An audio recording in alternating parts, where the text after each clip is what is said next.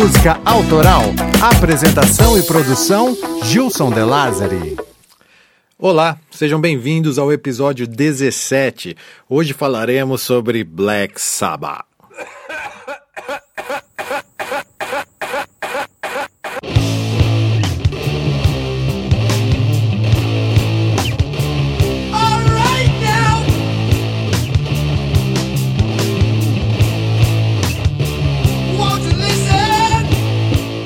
O Clube da Música Autoral agora faz parte do Overcast, uma rede de podcast que foge do padrão da podosfera tradicional. Conheça mais em overcast.com.br. Olha, o plano não era falar sobre Black Sabbath agora, mas recebi muitas solicitações de episódios com bandas de metal. Essa galera do metal é fiel, né, cara? Legal, cara, realmente. Mas como falar sobre qualquer vertente do metal sem antes falar do Black Sabbath, cara? Seria impossível. Como assim, né, cara? É, seria como falar dos frutos sem saborear, sem valorizar a terra onde nasceu. Afinal, o Black Sabbath está para o heavy metal como o Kraftwerk está para a música eletrônica ou como o Chuck Berry está para o rock. São expoentes do estilo.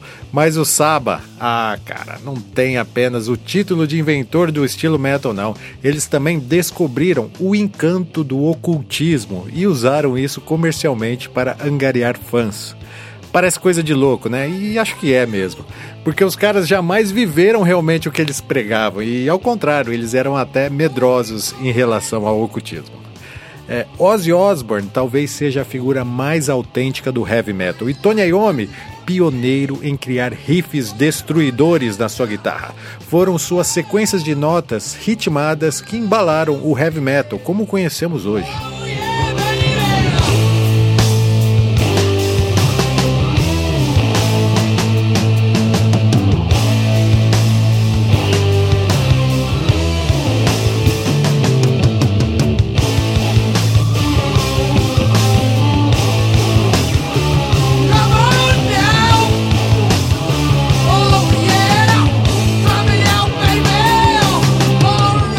Mas antes de falar sobre o Sabá, tenho alguns recados importantes. O primeiro é que agora você que mora fora do Brasil pode ser um assinante solidário do clube através do PayPal. Olha, vejam que estatística legal.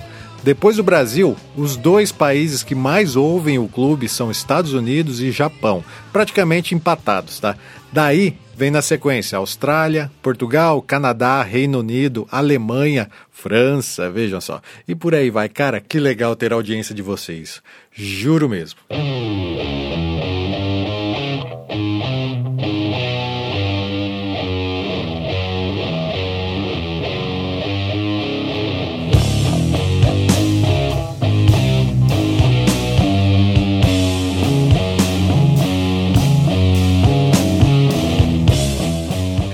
E ó, para ser assinante do clube, poder votar nos novos episódios, participar do grupo secreto ou ser um diretor, acesse clubedamusicaautoral.com.br barra assine. E além do PayPal Internacional, você pode assinar através do PagSeguro, do Apoia-se e do PicPay, beleza? Um forte abraço também para o Caio Camasso, Luiz Prandini, Henrique Vieira e Emerson Castro, ilustríssimos diretores do Clube da Música Autoral.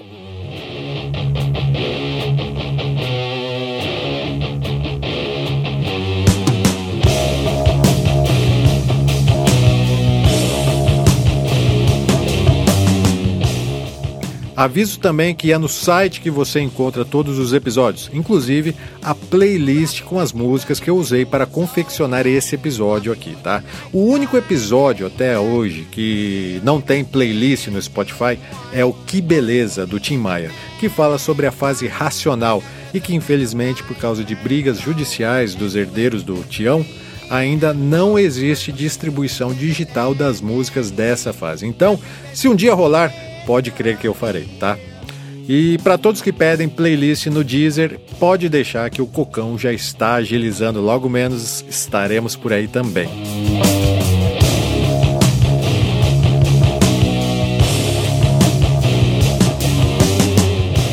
Se você quiser, pode receber os episódios do clube pelo WhatsApp, sabia? E assim enviar para aquele brother, cara, que curte histórias da música, mas ainda não se entregou aos encantos da podosfera. Demorou? Lá no site também você encontra o link para a lista de transmissão do WhatsApp. E nas redes sociais, completo as informações que foram narradas aqui nesse podcast. Aliás, lá também é um bom lugar para você interagir comigo, viu? Mande um comentário pois no final dessa temporada vai rolar um episódio extra e o Cocão e eu vamos ler as melhores mensagens que chegaram, tá? O clube está no Twitter, no Instagram, no Facebook e no YouTube. Procure por Clube da Música Autoral. Só de acompanhar você já começa a fazer parte desse clube.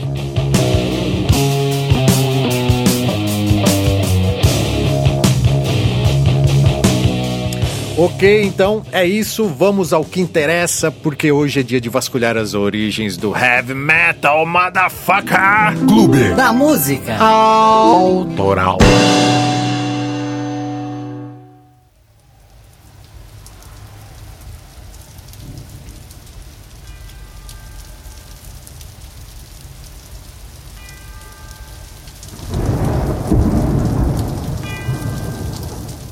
Black Sabbath ou Black Sabbath? Depende.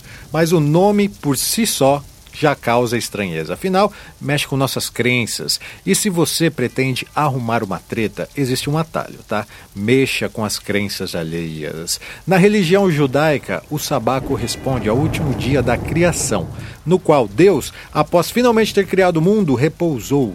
Segundo a Bíblia, nesse dia em que Deus repousou, também o homem deve cessar toda e qualquer atividade para apenas se dedicar à adoração de Deus. A maioria dos religiosos atribui esse dia ao sábado. Porém, muitas outras religiões possuem esse conceito sabatiano e praticam de acordo com suas crenças teológicas. Uma das mais emblemáticas e polêmicas é a bruxaria uma religião de natureza espírita e necromântica. Para eles, o sabá é um momento de reunião e comunhão entre as bruxas em que se pratica a comunicação com os seres espirituais de onde provém o seu poder existencial.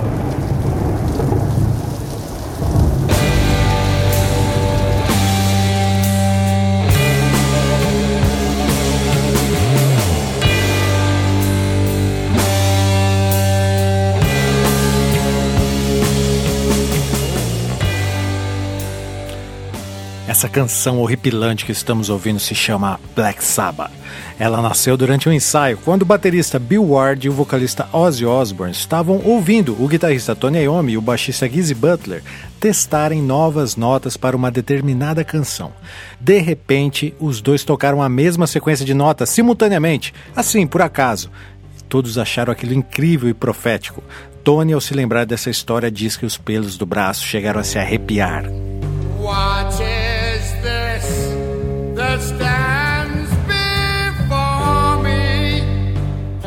Os ensaios daquela banda de garotos eram em um estúdio improvisado que ficava em frente a um cinema.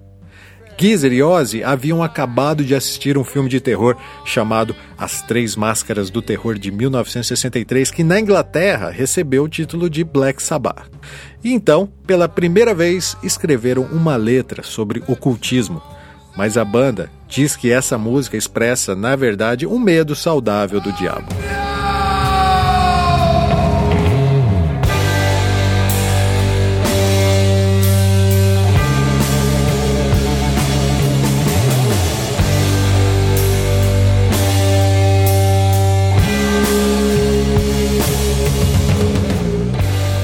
Então Tony Iommi, que da janela do estúdio olhava a enorme fila de pessoas no cinema, pagando para assistir filmes de terror, pensou: Poxa, se essas pessoas pagam para serem assustadas no cinema, por que, que não fazemos músicas para assustá-las também? Então nasceu um conceito. E o grupo, que estava sem nome até então, passou a se chamar também Black Sabbath.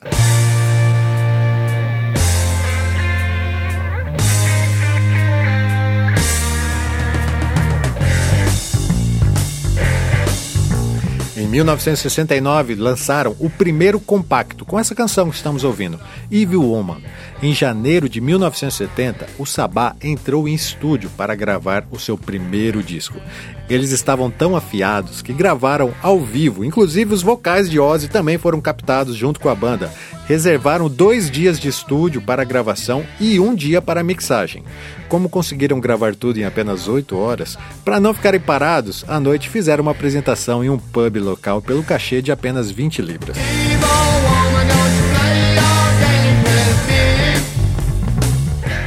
No dia seguinte, na mixagem do disco, o produtor Roger Brain sugeriu barulhos de sinos, chuvas e assim o conceito ia se definindo. Música de terror. Para não quebrar a corrente profética, o álbum, a banda e a música de abertura do disco, todos eles se chamaram Black Sabbath.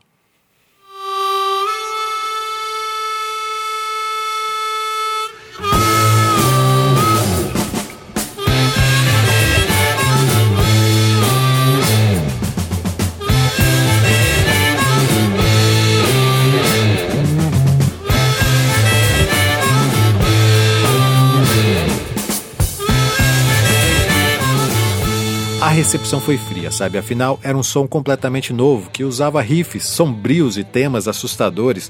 Antes deles, no rock, ninguém tinha feito nada parecido com isso. E já sabemos, né? O medo do desconhecido, o medo causa essa estranheza, né?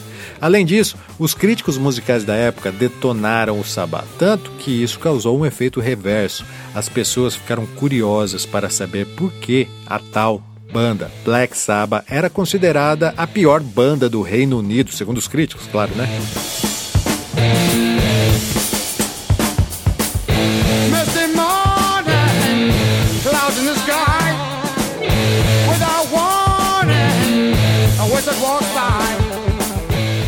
Então aconteceu o inesperado. Seguidores de seitas ocultistas começaram a frequentar os shows da banda. Logo chamou a atenção da mídia e, junto, veio uma bagagem extra que acompanha o Black Sabbath até hoje, né? É o repúdio dos fanáticos religiosos.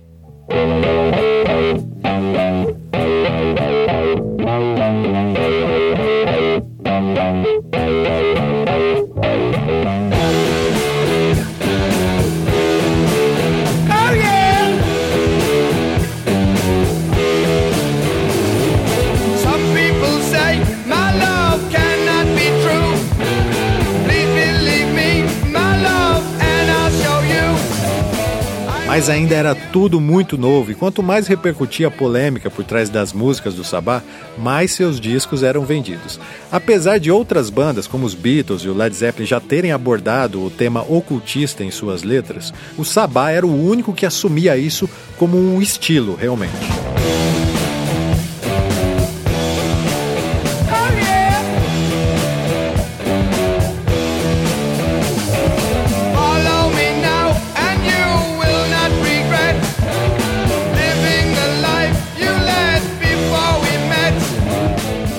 Detonados pela imprensa, mas adorados por fãs doidões, voltaram para o estúdio no mesmo ano, 1970, para gravar o seu segundo álbum, que seria lançado com o nome de War Pigs.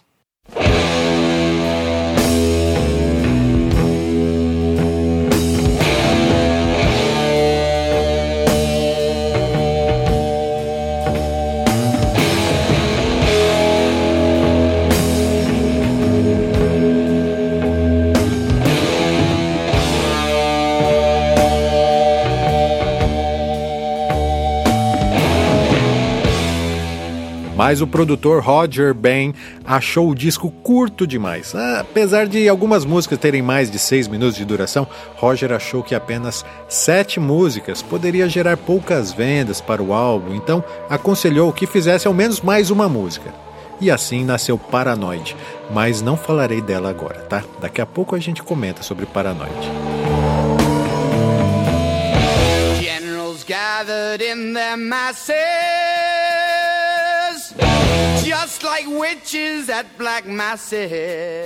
O baixista Geezer era tido como o intelectual da banda, Tony Iommi a máquina de criar riffs e Bill Ward a cola que unia todo aquele som novo.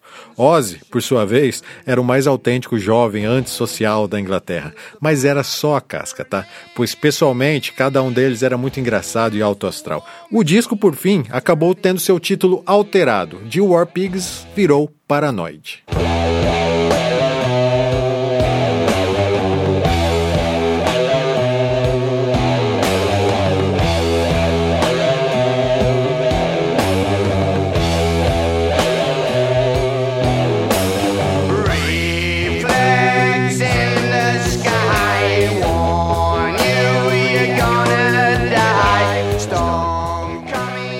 Paranoid ou Paranoid foi bem sucedido no Reino Unido, mas o Sabá continuava sendo alvo de ataques dos conservadores britânicos. Mas já nos Estados Unidos, a história foi um pouco diferente. A canção Paranoid até agradou, mas quem teve destaque na América foi outra canção. Olha, escuta só.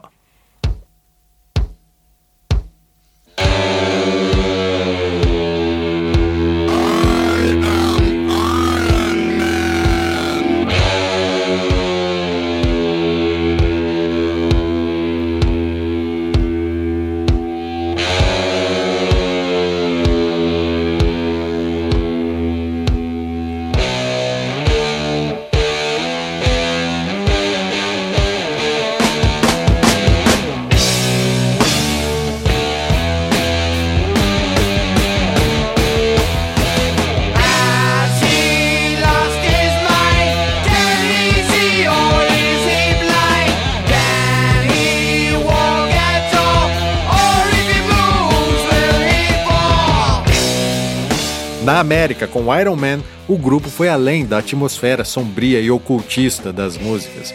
Eles abordaram temas como o futuro e a guerra do Vietnã. Isso em um momento em que a América se dividia nessa tal guerra aí, tá? Aí pronto, estava feita a cama do Black Sabbath na América.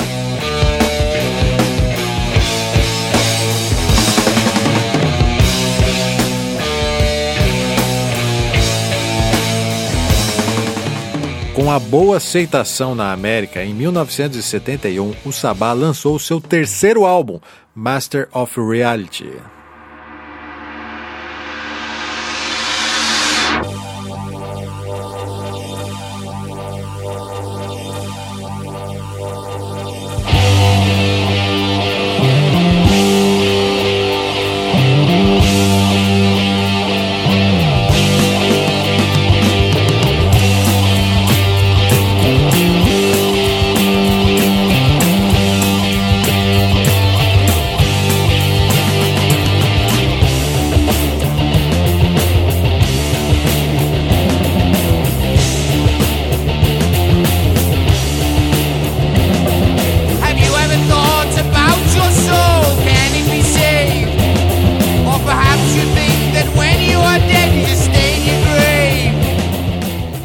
Foi então que nasceu o termo rock pesado. Favor não confundir com o rock pauleira, tá? Que a sua avó já dizia, né? O rock pesado ele traz densidade sonora. E se você é guitarrista, talvez já tenha ouvido falar do drop D. Para quem não é guitarrista, o drop D é a técnica de se abaixar um tom da primeira corda da guitarra, de Mi para Ré, e assim diminuir a tensão da corda, fazendo ela soar com mais densidade, mais grave, sabe? Algo até comum para essa época, e mais incomum foi o que Tony Iommi fez quando ele baixou um tom e meio de todas as cordas, ou seja, a afinação do baixo e da guitarra no disco Master of Reality é dó sustenido. Isso foi uma inovação do Black Sabbath e influenciou diretamente o nascimento de novas vertentes do heavy metal, como o doom metal e o stoner rock. A canção Children of the Grave é um ótimo exemplo dessa sonoridade pesada.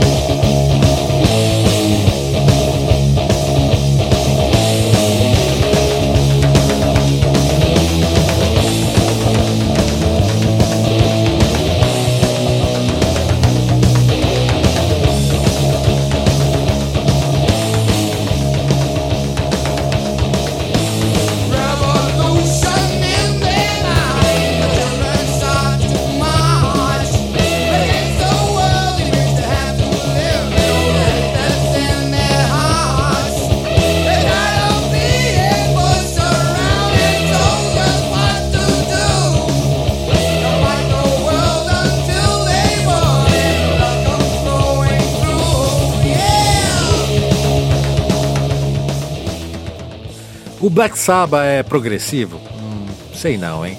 Mas eles ganharam esse título no próximo álbum, de 1972, que deveria se chamar Snowblind, uma clara referência ao uso de cocaína, mas a gravadora vetou, e sem uma ideia melhor, batizaram de Volume 4.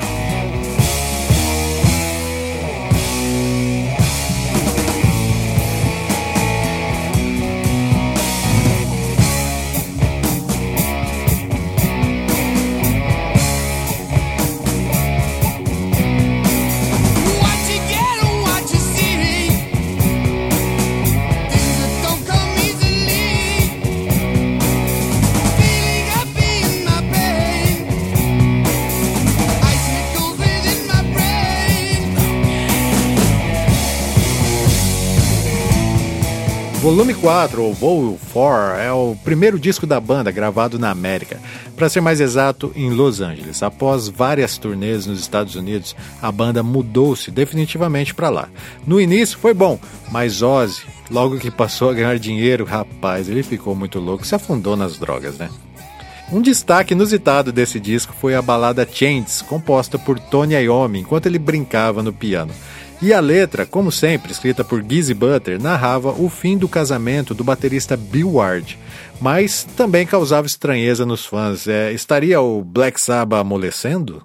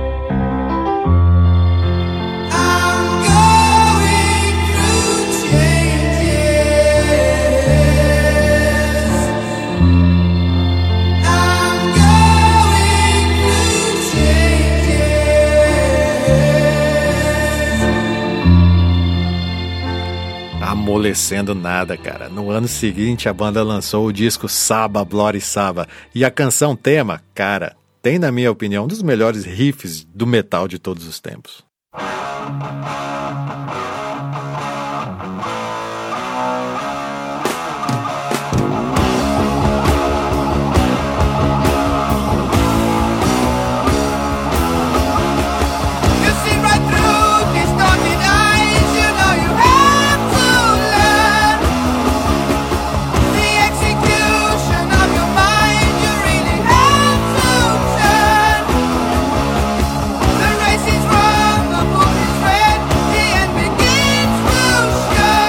Tecladista do Yes, Rick Wakeman, fez uma participação nesse disco, você sabia?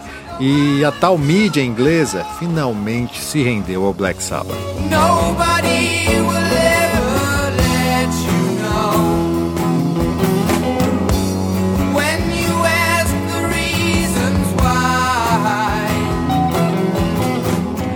Mas esse disco tem histórias legais dos bastidores. O envolvimento da banda com as drogas começou a prejudicá-los nas composições. Então tiveram a ideia de voltar para a Inglaterra e se hospedarem em um castelo, dito mal assombrado. A ideia era compor na pressão mesmo, assim, no medo. Deu certo, e todas as músicas desse disco foram escritas e compostas no Castelo Assombrado. Mas Bill Ward, o mais medroso de todos, não conseguia dormir no castelo. Ele fazia todo dia um longo trajeto de carro até o hotel mais próximo, pois afirmava piamente que havia tido um contato de primeiro grau com um poltergeist.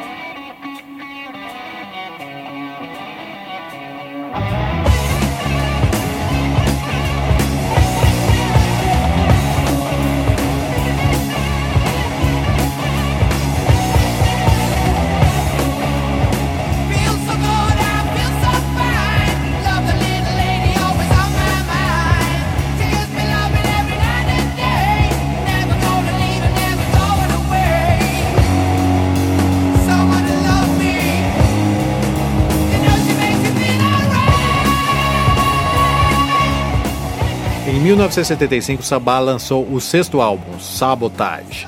Nessa época, Ozzy e o baterista Bill Ward usavam LSD todos os dias. Mas puta merda, cara, é um disco sensacional.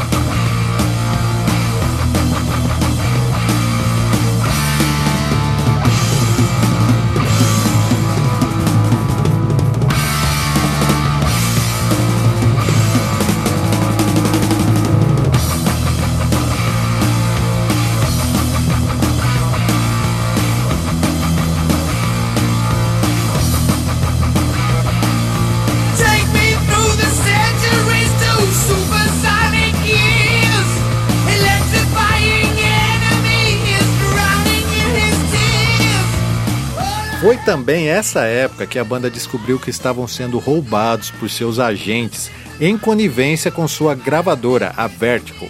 Então, os Sabá, sentindo-se sabotados, deram esse nome aí ao álbum, que muitos dizem ser o trabalho mais pop da banda, misturando inclusive cantos gregorianos.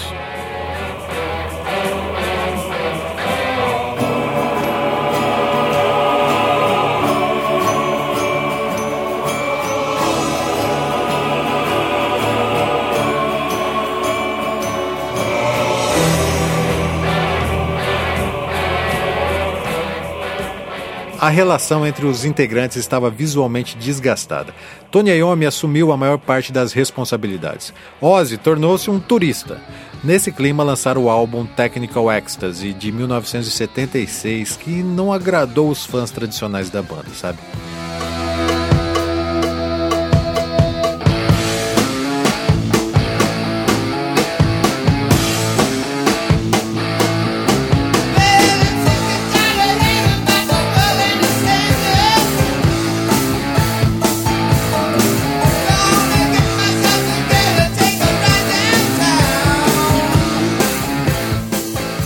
Após uma turnê turbulenta e cheia de excessos, especialmente por parte do Ozzy, que era loucaço, né, cara? Ele era o top dos loucos, da, da, dos roqueiros da época do metal. Ele resolveu se afastar da banda quando seu pai faleceu. Nessa época, o Sabá testou outro vocalista, Dave Walker, o ex-vocalista do Flatwood Mac, e até compuseram juntos. Mas Ozzy, depois de um tempo, mudou de ideia e resolveu voltar para a banda. Então, em 1978, gravaram o último álbum com a formação original, Never Say Die.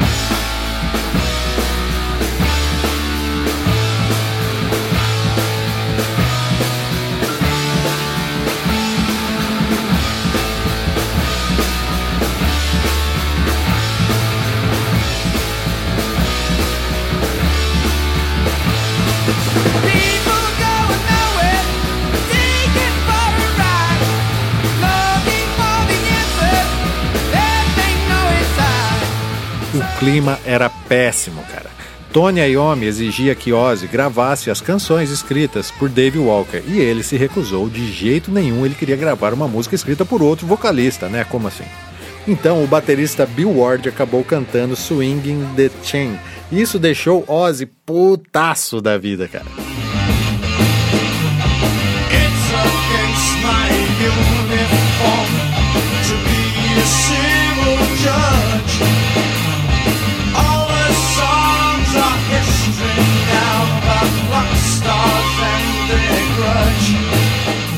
Ao chegar nas lojas, o álbum foi detonado pela crítica. Mesmo assim, saíram em turnê, mas em todos os hotéis que a banda se hospedava, os produtores já deixavam bem claro que algumas portas poderiam ser quebradas caso Ozzy desse PT. Foi o que aconteceu no último e maior show daquela turnê. Ozzy, loucaço, como sempre, esqueceu onde era seu quarto e acabou entrando no primeiro que encontrou aberto. Para piorar, ele estava no andar errado. Os produtores arrombaram diversas portas procurando por Ozzy, mas não o encontraram. Cerca de 24 horas depois, Ozzy acordou e ligou para a banda, perguntando que, o que, aconteceu, o que aconteceu. Então Ozzy foi convidado a se retirar do Black Sabbath.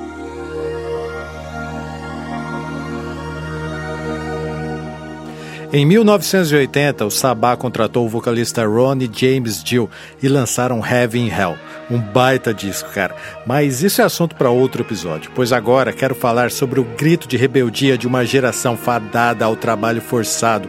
O Sabá deu certo, apesar da saída de Ozzy, mas antes disso, construíram suas personalidades a duras penas.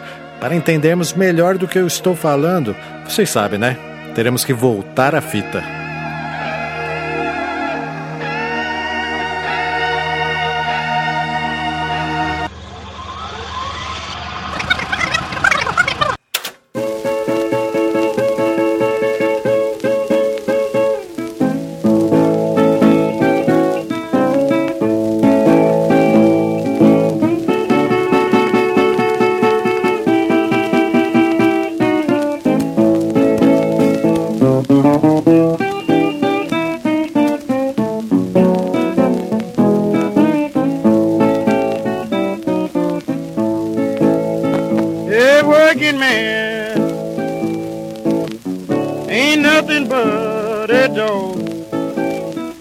Essa história começa em Birmingham, uma cidade do Reino Unido que ficou conhecida como a oficina do mundo. Por volta dos anos 50 e 60, aquele foi um dos mais importantes polos da indústria metalúrgica na terra de Sua Majestade. Pois bem, Pode parecer moderno, mas na verdade era um cenário de caos e fome. Operários ganhavam mal, se arriscavam nos únicos cargos disponíveis, linhas de montagens precárias e metalúrgicas. Eles não tinham qualquer segurança para trabalhar, tá? As mulheres engravidavam cedo para sair da casa dos pais ou também tinham que se arriscar trabalhando nas metalúrgicas. Seus filhos nasciam fadados ao mesmo destino entre eles estava o jovem John Michael Osborne, nascido em 3 de dezembro de 1948. Aos 15 anos, John desenvolveu um singular gosto pela música. Sua atividade predileta era vagar pelas ruas em gangues. Era a época dos hooligans, da rivalidade entre gangues urbanas, sabe? Além das brigas, essas gangues também saqueavam lojas, restaurantes ou até pessoas comuns. Na verdade, toda essa violência era a forma mais direta de expressão de uma geração desenganada e muito inconformada diante do destino. Mas em 1963, o jovem John ouviu um acorde que mudou a sua vida. Ó. Eram eles, né? Os Beatles.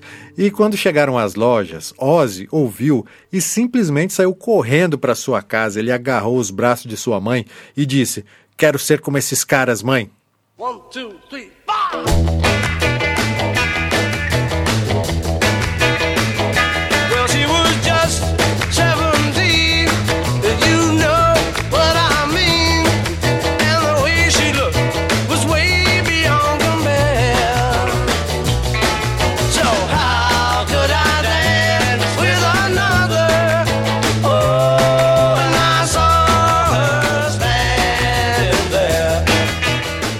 John tinha mais cinco irmãos e foi na infância que ele ganhou o apelido Ozzy, simplesmente por ser uma abreviação de seu nome, Osborne. Ozzy frequentava pubs londrinos, que aqui no Brasil seria a mesma coisa de um botecão depois do trampo, né?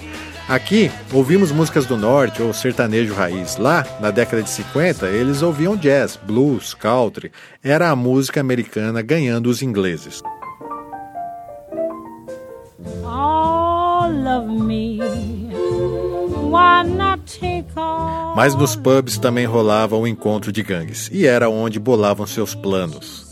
Um belo dia, já bêbados, saíram para saquear lojas. Ozzy era um molecão meio desajuizado, sabe? Ele acabou preso, mas como era primário, ficou apenas seis semanas detido. Quando foi solto, sua vida, que já era ruim, piorou, pois agora tinha também o fardo de ser taxado como um criminoso, um ex-detento. De volta ao pub, Ozzy encontrou um amigo e, ao contar a sua história, eles riram muito, pois Ozzy, apesar de tudo, era muito espirituoso em contar histórias, né? Então, o amigo, que dividia os mesmos gostos musicais, acreditou que Ozzy poderia ser um bom vocalista para sua banda. Afinal, ele era um autêntico jovem renegado, bad boy, ex-presidiário e carismático.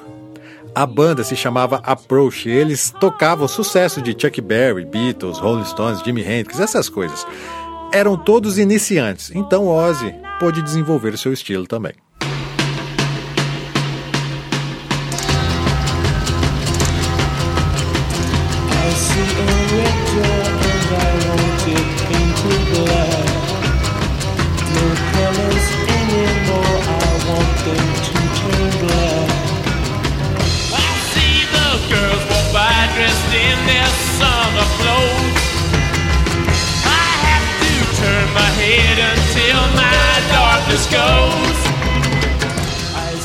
Ozzy trocou de bandas muitas vezes. Na verdade, ele tocava em todas as bandas que o convidavam para ir. No futuro, ele até brincava que ele foi o homem das mil bandas. Isso até ele conhecer um guitarrista muito requisitado, que sabia tocar todas as músicas do momento. Seu nome era Geezer Butler. Sim, ele era guitarrista e não baixista. E ele tocava em uma banda chamada Music Machine. Uma curiosidade sobre Geezer é que ele, na adolescência, queria ser padre. Esse pode, né? Ozzy se tornou o novo vocalista da Music Machine e, consequentemente, os dois viraram grandes amigos, melhores amigos, até diria.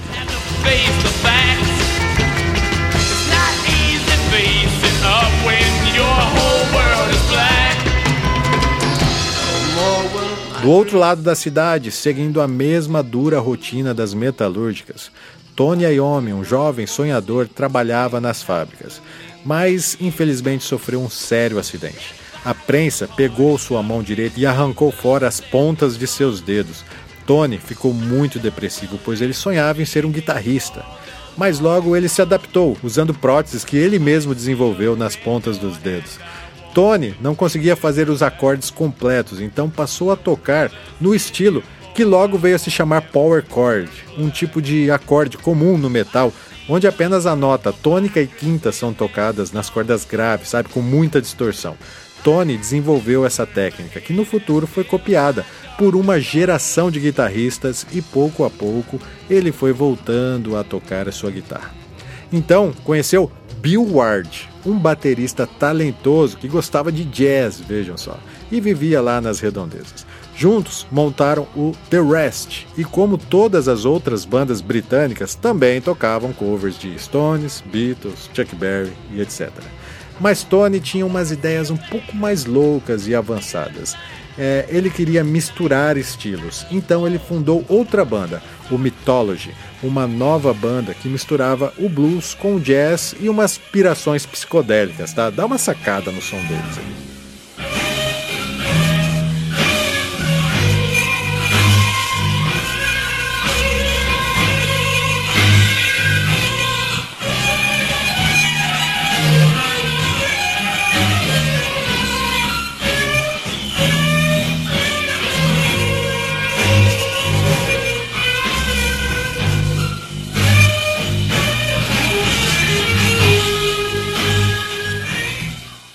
Bairrismo impediu que as duas bandas de Ozzy e Tony Iommi se encontrassem naturalmente. Pois nessa época quase tudo acabava em briga, principalmente se misturassem futebol e gangues de outros bairros.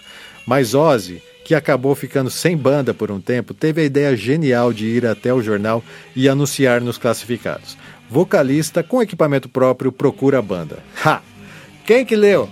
Tony Iommi. Eles marcaram por telefone e se encontraram. Para a surpresa de ambos, Tony havia dado uma surra em Ozzy na época do colégio. Eles, quando lembraram disso, riram e Ozzy disse que teria revanche. Tony trouxe Bill Ward para a banda e Ozzy trouxe Kizzy Butter. Mas eram dois guitarristas, lembram?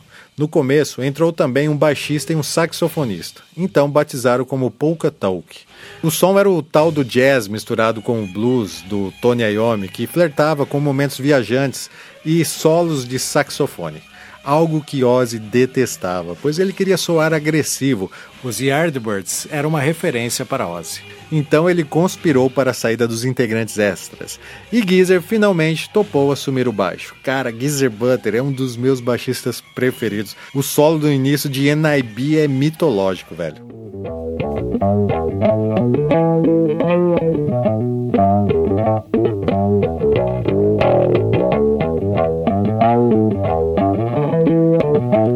Com a mudança dos integrantes, o nome da banda também mudou. Agora eles se chamavam Earth e a sonoridade ficava cada vez mais pesada. Ozzy acreditava que tinham que chamar a atenção do público e tocar o mais alto que podiam.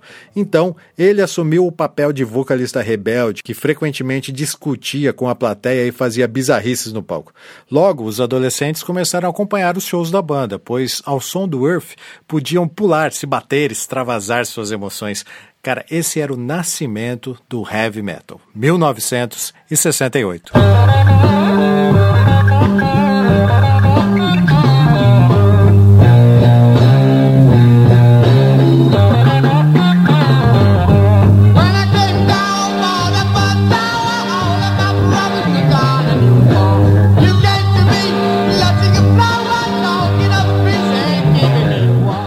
Mesmo dia, eles foram contratados para fazer um show em uma cidade distante.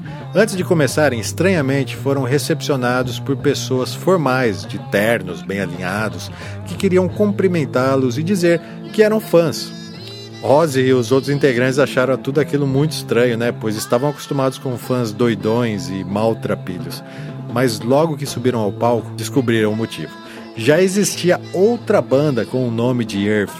E pior, fazia um som totalmente diferente do deles, era um folk, country e tal. Olha, deu um baita rolo. Então ficou claro que não podiam continuar com o nome Earth. E é aí que nos encontramos novamente naquele estúdio de ensaio em frente ao cinema, em que as pessoas faziam filas para assistirem filmes de terror. Foi lá que Tony Iommi teve a ideia genial de fazer músicas que causassem medo, e assim nasceu a música, o álbum e o nome da banda, Black Sabbath.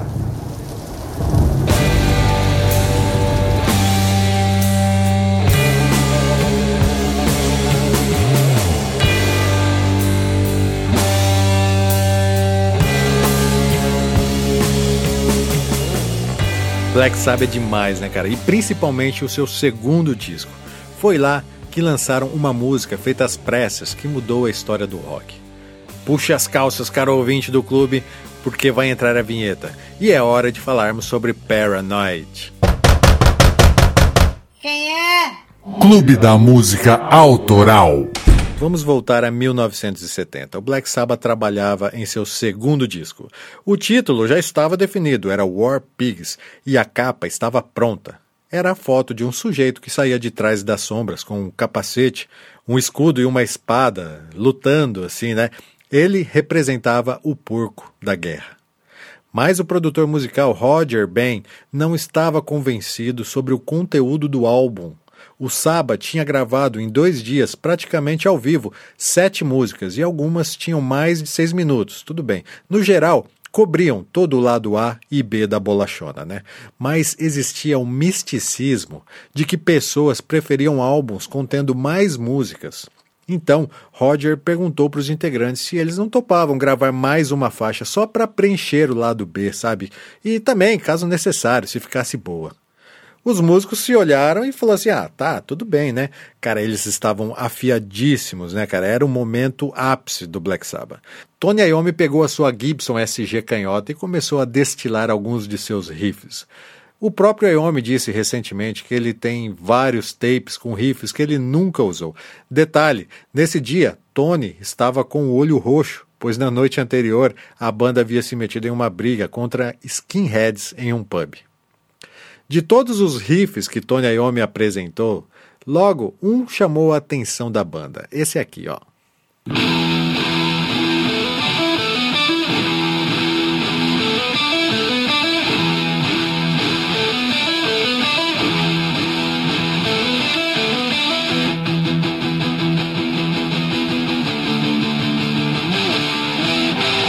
Ozzy havia acabado de sair de um relacionamento conturbado com uma garota paranoica e vinha cantarolando já há alguns dias esse trecho aqui, ó. Terminei com minha mulher porque ela não podia me ajudar com minha mente. Imediatamente, Bill Hard, que conhecia a história, sugeriu: o nome vai ser Paranoid. Mas a letra era somente isso. Ozzy nunca foi um bom letrista, mas ele era ótimo nas melodias. Então encaixou a frase perfeitamente no riff de Tony. Logo, Bill Ward se empolgou e sentou na bateria, sugerindo a levada da música.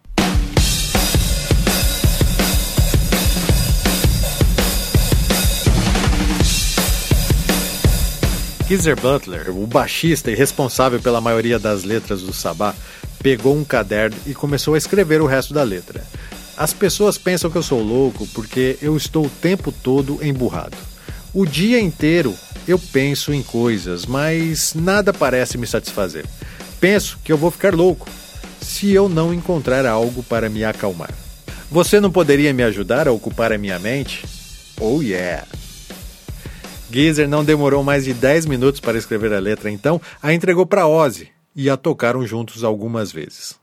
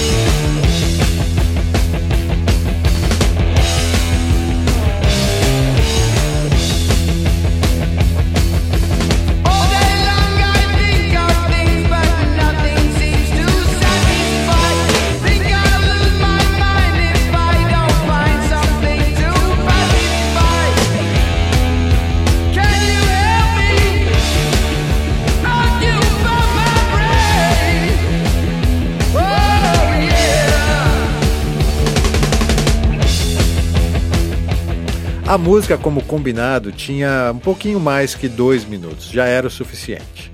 Então chamaram o produtor para que a ouvisse. Quando a música acabou, Roger ficou em silêncio por alguns segundos e então soltou um palavrão. Por que, que vocês não me mostraram isso antes? É a melhor música que vocês já fizeram, seus putos. Todos riram muito e explicaram que não, eles haviam acabado de fazer essa música aí. Então Roger mandou seus assistentes microfonar tudo, pois eles iriam gravar Paranoid agora. Tony Iommi improvisou um solo de guitarra e o Alá nasceu Paranoid.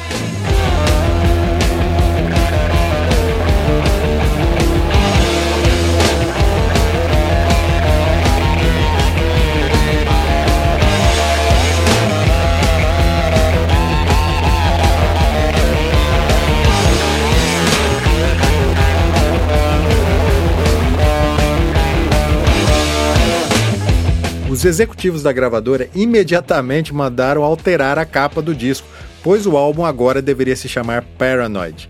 Geezer não aprovou. Ele até concordava que a canção entrasse no disco, mas espera lá, né? Virar título do disco, não, né? Vocês estão forçando a barra. Na verdade, o que incomodava Geezer era que o riff de Paranoid lembrava o riff de Communication Breakdown do disco de 1969 do Led Zeppelin. Apesar das bandas serem amigas, Geezer queria evitar comparações, mas ele foi voto vencido. Ouçam a canção do Led Zeppelin, ela até lembra um pouco Paranoid, mas longe de ser uma cópia ou um plágio.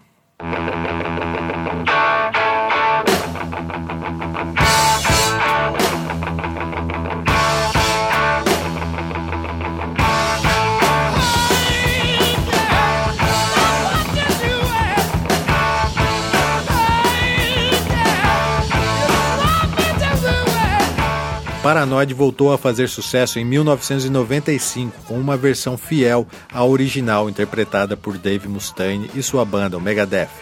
Curiosamente, a volta da música às paradas ficou marcada por algumas tentativas de suicídios. É verdade, cara. Alguns garotos relataram ter tentado tirar a própria vida após ficar ouvindo Paranoid, pois sua letra tem claras referências à depressão. E a última frase diz assim, ó: à medida que você ouve essas palavras te contando sobre o meu estado, eu lhe digo para aproveitar a vida. Eu gostaria de poder, mas é tarde demais para mim.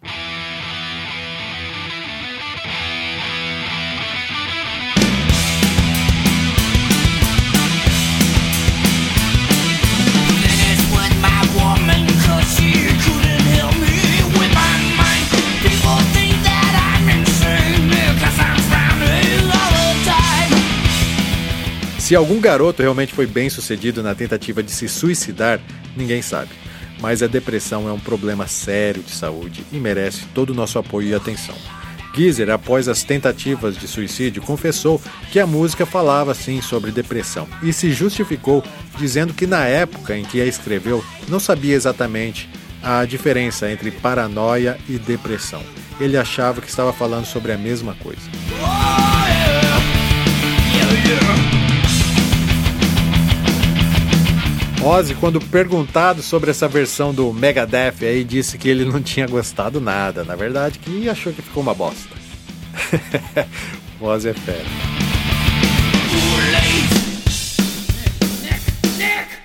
Aqui no Brasil também não foi diferente. Paranoid é uma música indispensável em qualquer repertório de bandas que se arrisquem a fazer covers do rock ou covers do metal. Segundo a lista da Rolling Stones, o segundo álbum do Black Sabbath, lançado em 1970, foi eleito o melhor álbum de todos os tempos no estilo heavy metal. Os fatores decisivos para essa conclusão foram que o heavy metal jamais seria o que é hoje se não existisse o tom sombrio dos riffs de Tony Iommi, a consistência musical de Bill Ward, as letras de Geezer Butler e, claro, a energia de Ozzy Osbourne. Juntos, esses fatores tornaram Paranoid o melhor álbum de heavy metal.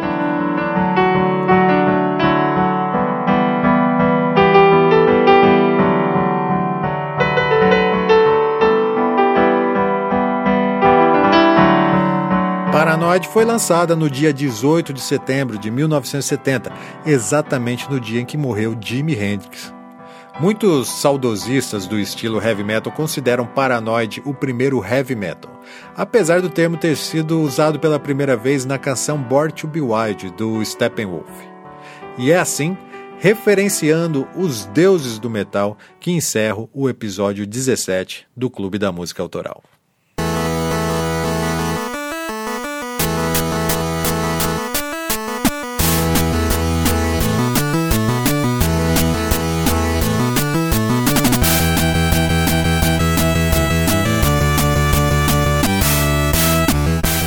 E aí, bora interagir?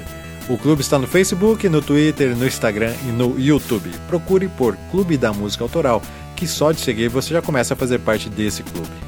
Como eu disse no início, ouvintes que curtem o clube fora do Brasil agora têm a opção de apoiar essa missão através do PayPal. Acesse clubedamusicaautoral.com.br barra assine e ajude para que essa ideia não morra. Lembro também que o clube agora faz parte do Overcast, uma rede de podcasts que foge do padrão da podosfera. Já entrou no site deles para conferir os podcasts que estão por lá? Então acesse overcast.com.br.